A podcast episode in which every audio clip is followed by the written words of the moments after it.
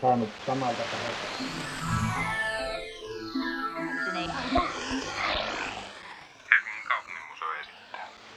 Mieliala, Helsinki, 1939-1945.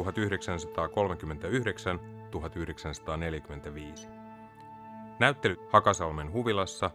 Kuraattori Anna Kortelainen kertoo näyttelyn teemoista. Korona-ajan mielialat.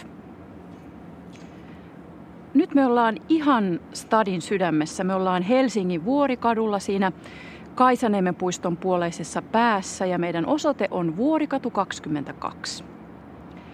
Nimittäin tässä talossa, tässä Aarapun huoneistossa numero 14, toimi välirauhan aikana Suomen aseveljien työjärjestö SAT, jolloin ovessa luki salaperäisesti asioimisto Nieminen.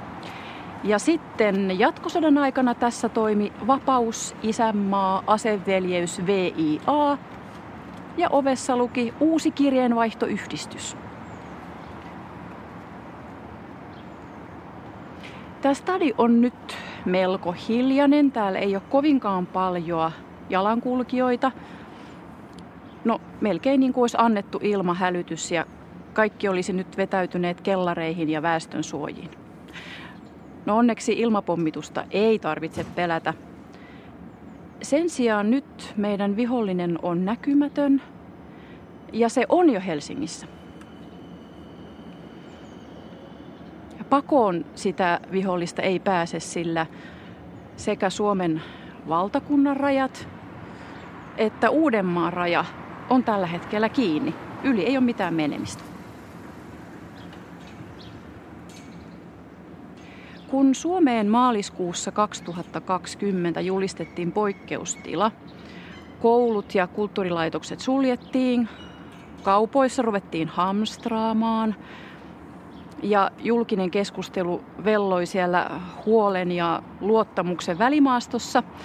Mä aloin saada tosi paljon viestejä ja kommentteja siitä, että tämähän on ihan suoraan sota-ajan mielialatiedustelun kaltaista ilmapiiriä ja, ja tapahtumaketjua. Se on kyllä ihan totta.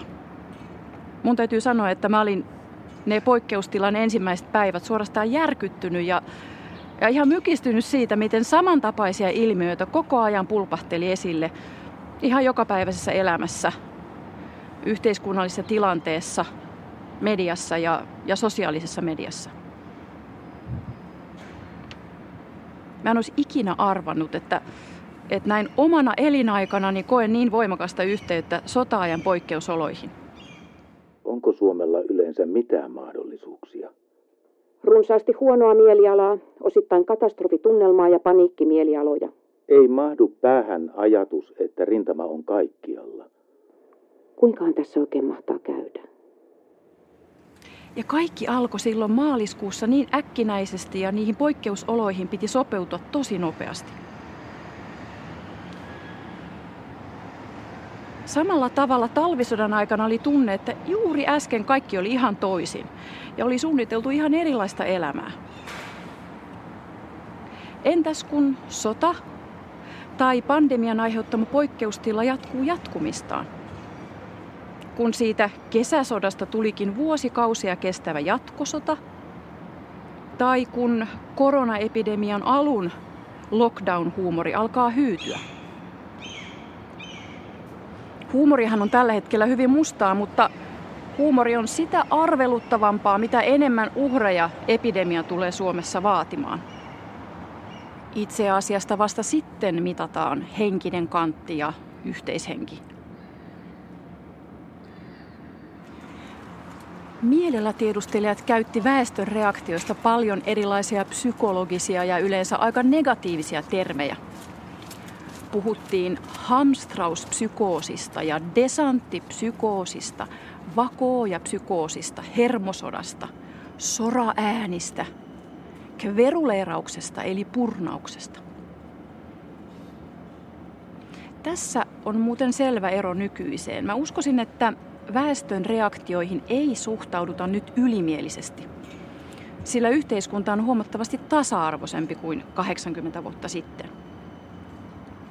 Mutta nyt esitetään ihan samoja kysymyksiä kuin sotavuosina. Kauanko tämä kestää? Kuinka paljon uhreja ja kuinka läheltä? Miten jälleen rakennetaan? Kuten eräs vanha mies totesi tosi hienosti ja liikuttavasti TV-uutisissa taannoin. Tähän ei ole käsikirjoitusta. Ja sellaiseen tilanteeseen me kukin reagoimme yksilöllisesti ja me koemme, että oma reaktiomme on ainoa oikea. Ja näinhän se oli sota-aikanakin. Mielialatiedusteluaineistossa hallitseva reaktio on tiedonjano ja epäluulo. Kaikki tiesi, että viranomaiset tietävät enemmän kuin suuri yleisö. Ja sama tilanne on juuri nyt. Luonnollisesti valtionjohto saa ensimmäisenä asiantuntijatietoa ja matemaattisten laskelmien arvioita ja ennustuksia. Kysymys kuuluu, hyväksyykö nyt sen tosiseikan, että valtionjohto saa ensinnä kaiken ristiriitaisenkin huipputiedon päätöksentekonsa pohjaksi? Vai rupeaako sitä pitämään salaliittona ja salailuna? Kieltämättä tuntuu aika haljulta, kun ajattelee, että sota-aikana ei ollut ainoitakaan vaaleja, joten kansalaiset eivät saaneet vaikuttaa valtionjohdon päätöksiin. Mutta ehkä sen demokratian rajaamisen ymmärtää nyt hieman paremmin, kun ajattelee, että mitä jos keväällä 2020 olisi vaalit. Koko kriisinhoito olisi pakko alistaa vaalikampanjoille ja siitä tuskin seuraisi mitään hyvää. Kriisioloissa kaikesta ei voi äänestää. Ei voi järjestää kansanäänestystä siitä, suljetaanko Uusimaa tai ravintolat, tai pitääkö sotaajaksi julistaa tanssikielto ja sulkea alkot. Korona-aikana löytyy samat ihmistyypit kuin sotavuosina. Esimerkiksi solidaariset, resilientit ja toimintakykyiset, valittajat, aidan ylihuutelijat, kyttääjät ja nojatuolikenraalit. Näitä nojatuolikenraaleita löytyi mielialatiedustelusta aika lailla. Kokouspöytäkirjoista käy ilmi, että istuntojen aluksi pukumiehet puhuivat maailman sotauutisista, joita he olivat lukeneet sanomalehdistä ja tiedotteista. He siis referoivat niitä pitkään ja perusteellisesti ja esittelivät käsityksiään siitä, mitä eri rintamilla eri puolilla maailmaa tapahtui. Miten sotia siellä pitäisi käydä, mitä virheitä heidän mielestään tehdään ja mitä seuraavaksi todennäköisesti tapahtuu. Yhtä kahta lukunottamatta nämä sedät eivät olleet ammattiupseereita, vaan siviilejä – yhteysupseeri ei välttämättä edes usein viitsinyt tai ehtinyt olla läsnä. Hänellä oli vähän muuta tekemistä. No tämähän muistuttaa kovasti nykyisiä somekeskusteluja. Siis pienessä ja suuressa mittakaavassa. Ensin me selostetaan sieltä täältä kerättyjä detaljeja ja sitten me sanotaan, miten pitäisi toimia – ja suurin osa meistä keskustelijoista ja kommentaattoreista ei ole lääketieteen eikä varsinkaan virusopin asiantuntijoita. Tämä kaikki on syvästi inhimillistä. Näin me toimimme, kun me ollaan epätietoisia ja epävarmoja. On hirveän hyvä mestaroida turvallisissa olosuhteissa siellä nojatuolin pohjalla tai omalla sohvalla läppärisylissä. Maalikkona kotona ja terveenä tai oireettomana on helppo olla oikeassa. Kirjailija Irja Salla seikkaili vuonna 1943 Saksassa ja hän koki siellä sikäläisiä kaupunkipommituksia. Ja hän totesi kokemuksistaan tuoreeltaan, että ihmisen, joka on turvassa, on hyvin helppo olla oikeassa. Ja sitäkin suuremmalla syyllä valtionjohto tarvitsisi juuri nyt mielialatiedusteluaineistoa. Minkä takia? Siksi, että koronavirusennusteisiin vaikuttaa se, miten tarkasti väestö eri puolilla Suomea noudattaa sääntöjä ja sopeutuu joka päivä rajoitustoimenpiteisiin ja toteuttaa niitä omassa elämässään. Purnaus ja välinpitämättömyys ja epäluuloisuus, se johtaa niskurointiin Ja siitä seuraa se, että virusepidemia leviää nopeammin. Nykyään tosin omia kansalaisia ei tarvitse vakoilla.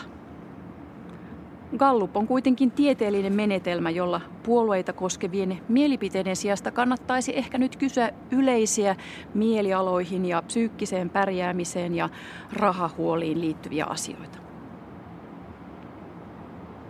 Ja mekin seuraamme mielialoja. Me seuraamme mediaa ja somea ja me soittelemme toisillemme, koska me halutaan vaistomaisesti tietää, millä mielellä muut ovat. Pitäisikö olla huolissaan? Onko oma mieliala synkassa muiden kanssa? Ja jos nykyään on somekuplat, joissa me ollaan melko yksimielisiä koronatilanteesta ja sen, siihen suhtautumisesta, sota-aikana oli omat kuplansa. Eri lehtien lukijoilla on usein aivan eri käsitys yleistilanteesta. Toisaalla ollaan tyytyväisiä, toisaalla tyytymättömiä. Toiset uskovat julkaistuja tietoja ja uutisia, toiset eivät. Tiedon välityksen probleemat on aika samantapaisia kuin sota-aikana. Liikkeellä on paljon ristiriitaista tietoa vai sittenkin liian vähän tietoa. Nyt tasapainoillaan paniikin lietsonnan ja itsesensuurin välillä. Mietitään, onko rauhoittelu ja tyynnyttely sittenkin kaunistelua. Tai jos ryhdytään liialliseen optimismiin, varovaisuus vähenee ja mukavuuden halu kasvaa. Nyt tarvitaan medialukutaitoa. Nimittäin sota-aikanakin harrastettiin klikkiotsikoita. Alkukeväällä 1943 Lentolehtinen kysyi, osaatteko lukea sanomalehtiä? Ja vallisti kaupunkilaisia tähän malliin. Suurin osa tavallisista ihmisistä voi suoralta kädeltä erottaa niin sanotut mahdottomat uutiset. Mutta kun heiltä ei ole riittänyt aikaa tai vaivoja perehtyäkseen maailmanpolitiikan kaikkiin sokkeloihin, omaksuvat hekin suurimman osan jokapäiväisestä uutisainehistosta tiedokseen ilman asiallista kritiikkiä tai omia kannanmäärittelyjä. Saman vuoden loppukesänä kiinnitettiin jo huomiota hämäävään otsikointiin, eli klikkiotsikoihin. Lainaus. Kun lukeva yleisö pyrkii sodan jatkuessa kyllästymään uutisten lukemiseen, ovat lehdet ryhtyneet otsikoimaan uutisensa mahdollisimman huomiota herättävästi. Vain otsakkeet lukemalla voisi tällöin saada maailmasta vielä monta vertaa epämiellyttävämmän ja hermostuttavamman käsityksen kuin uutisiin sisältyvät tiedot. No sota-aikana jotkut purnasivat, että sotauutisointi on vallannut sanomalehdet ja radion. Ihan samaan tapaan nykyään joku saattaa marista, että koko ajan vain koronauutisia. Haluan jotain muuta. Yksi jos toinen meistä haluaisi jotain kivampaa. Toisaalta, jos sota-aikana ei välitetty uutisia rintamalta, ihmiset hermostuivat. Sama koskee varmaan koronauutisointia. Sota-aikana oli paljon ihmisiä, jotka kokivat, että säännöstely ei koske mua. Että erilaiset varautumisohjeet ei koske mua. Sekin kuulostaa tutulta. Kuten sota-aikana, emme me tiedä kauanko tämä kestää, millaisia vaiheita on edessä, koska voi sanoa varmasti, että vaara on ohi. Ja kun viattomuus on mennyt, voiko koskaan enää sanoa lopullisesti, että vaara on ohi? Nyt on tilaisuus saada omaa kokemusperäistä tietoa itsestään, läheisistä, omista yhteisöistään ja muista yhteisöistä. Miten minä reagoin poikkeustilaan? Millaisia pelkoja ja mielitekoja se aiheuttaa? Miten keho reagoi? Unettaako? Vai onko vaikea nukahtaa? Miten ruokahalu reagoi? Tuntuuko unohduksen kaipuu vai haluaako mieluummin säilyttää valppautensa? Nyt on kaikkien aikojen tilaisuus oppia uutta. Olemme hieman erilaisia ihmisiä, kun tästä olemme selvinneet.